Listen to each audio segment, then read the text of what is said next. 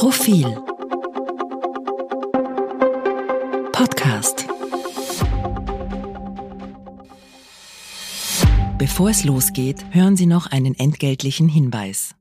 Bist du bereit, eine einzigartige Beziehung zu jemandem aufzubauen und gemeinsam mit ihm die Welt sicherer zu machen? Besonders wenn dieser jemand vier Pfoten und ein Fell hat? Dann zeig uns, was du kannst. Und wir zeigen dir, was du bei uns werden kannst. Bewirb dich jetzt auf polizeikarriere.gv.at. Die Polizei. Starkes Team, starker Job. Eine entgeltliche Information des BMI. Monstergott. Die weltweite selbstverständliche Gewalt gegen Frauen. Und die Ohnmacht, mit der wir zusehen. Diese herzzerreißenden Bilder. Links die schöne junge Frau, gerade einmal 22 Jahre, das blühende Leben. Rechts ihr bewusstloser Körper in einem Spitalsbett. Sie hängt an einem Sauerstoffschlauch, kurz danach wird sie, man weiß es, sterben.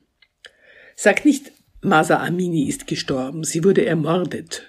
Schrieben, flehten, forderten Iranerinnen auf Twitter, bevor ihnen das Internet von der Regierung abgedreht wurde diese aufwühlenden, bewegenden Videos. Junge Frauen, die als Protest ihre Kopftücher herunterreißen und in ein Straßenfeuer werfen, triumphierend, zaghaft, entschlossen. Und man weiß, für diese mutige Tat werden sie vielleicht gleich niedergeknüppelt, abtransportiert, ins Gefängnis geworfen. Was für eine perverse Welt, in der es Todesmut erfordert, sich von einem Stück Stoff zu befreien, wenn man eine Frau ist. Was für ein Staat, in dem eine Frau zu Tode geprügelt wird, weil selbsternannte Wächter willkürlich definierter Sitten missbilligen, dass sie ihre Haare nicht vollständig bedeckt hat. Ein anderes Video, diesmal aus Kabul. Polizisten auf der Straße gehen plötzlich auf eine Frau zu und treiben sie ein Stück mit Peitschenhieben vor sich her. Einfach so. Dann halten sie nach einem nächsten Opfer Ausschau. Einfach so. Diese selbstverständliche weltweite Gewalt gegen Frauen und die Ohnmacht, mit der wir zusehen. Ja, es gibt Demos und Solidaritätskundgebungen. Die Zivilgesellschaft ballt die Fäustchen, die perversen Machthaber lachen sich unbeschadet in die Iren. Nein, falsches Bild. Die lachen nicht, denen ist das total egal.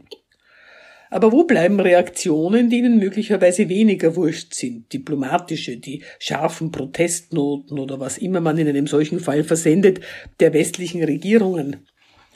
Es gibt sie schon, irgendwie. Die EU hat eine offizielle Erklärung losgelassen, in der dem Iran streng nahegelegt wird, die inzwischen landesweiten Proteste nach dem Tod Masa Aminis nicht mehr gewaltsam zu unterdrücken und die Versammlungsfreiheit zu achten. Einzelne Staatschefs fanden missbilligende Worte, so zum Beispiel Emmanuel Macron bei seinem Zusammentreffen mit dem iranischen Präsidenten Ibrahim Raisi in New York. Auch das österreichische Außenministerium hat mittlerweile protestiert. Es gibt Sanktionen gegen Afghanistan, die unter anderem auch mit der Behandlung der Frauen dort begründet werden, was aber nichts daran ändert, dass afghanische Mädchen weiterhin daheim eingesperrt werden, statt zur Schule gehen zu dürfen.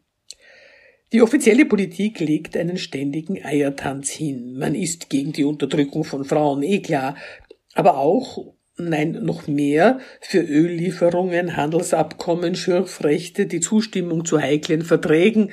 Da müssen sich die Menschenrechte schon öfter einmal hinten anstellen und speziell die Frauenrechte noch einmal dahinter. Im Endeffekt kann jeder Staat souverän für sich entscheiden, ob die Menschenrechte von Frauen oder gleich die Frauen selber mit Füßen getreten werden. Es passiert nicht viel, egal wie er sich entscheidet. Was stellen wir uns denn aber auch vor? Dass man wegen Frauenrechten ernste diplomatische Verstimmungen riskiert und wirtschaftliche Nachteile? Oh ja, es wurden auch schon Kriege wegen Frauen geführt, aber da ging es darum, wer sie besitzen durfte und nicht darum, was sie dürfen sollten. Da ging es sozusagen um die Schürfrechte an einer Frau und nicht um ihre Rechte. Kleiner Unterschied. Nein, damit das klar ist, wir wollen natürlich keinen Krieg, wir wollen nur nicht mehr bekriegt werden, nirgendwo. Ganz einfach. Aber nicht zuletzt die Religion, Gottes Wille muss befolgt werden. Und wenn welche glauben, sie befolgen Gottes Willen damit, dass sie Frauen mit Füßen treten, dann ist das bedauerlich in den Augen derer, die es nicht glauben, aber zu akzeptieren. Weltweit eint Gläubige ihr Vertrauen in Götter, die ihnen auferlegen, Frauen als Menschen minderer Qualität zu behandeln. Herr Gott, es gibt keinen Gott, der verlangt, dass Frauen ihre Köpfe mit Tüchern umwickeln und ihre Körper in sengender Hitze mit schwarzem Stoff bedecken. Es gibt keinen Gott, der verbietet, dass sie sich frei bewegen und laut lachen oder tanzen und singen, wenn ihnen danach ist. Es gibt keinen Gott, der befiehlt, dass sie sich Männern unterordnen und sie bedienen müssen. Es gibt keinen Gott, der ihnen zumutet, jede Schwangerschaft auszutragen, egal was das für ihr Leben bedeutet und sogar das Kind eines Vergewaltigers anzunehmen und mütterlich zu lieben. Es gibt keinen Gott, der Männern das Recht gibt, Frauen zu misshandeln.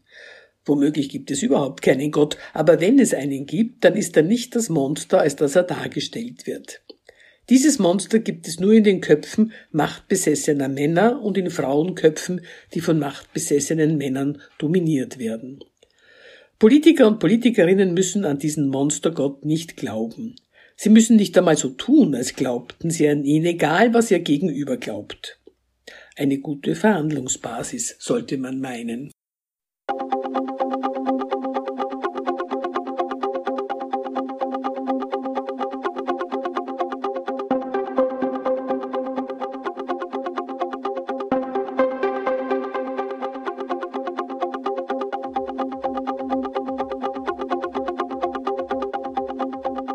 Mehr zum Thema auf Profil.at.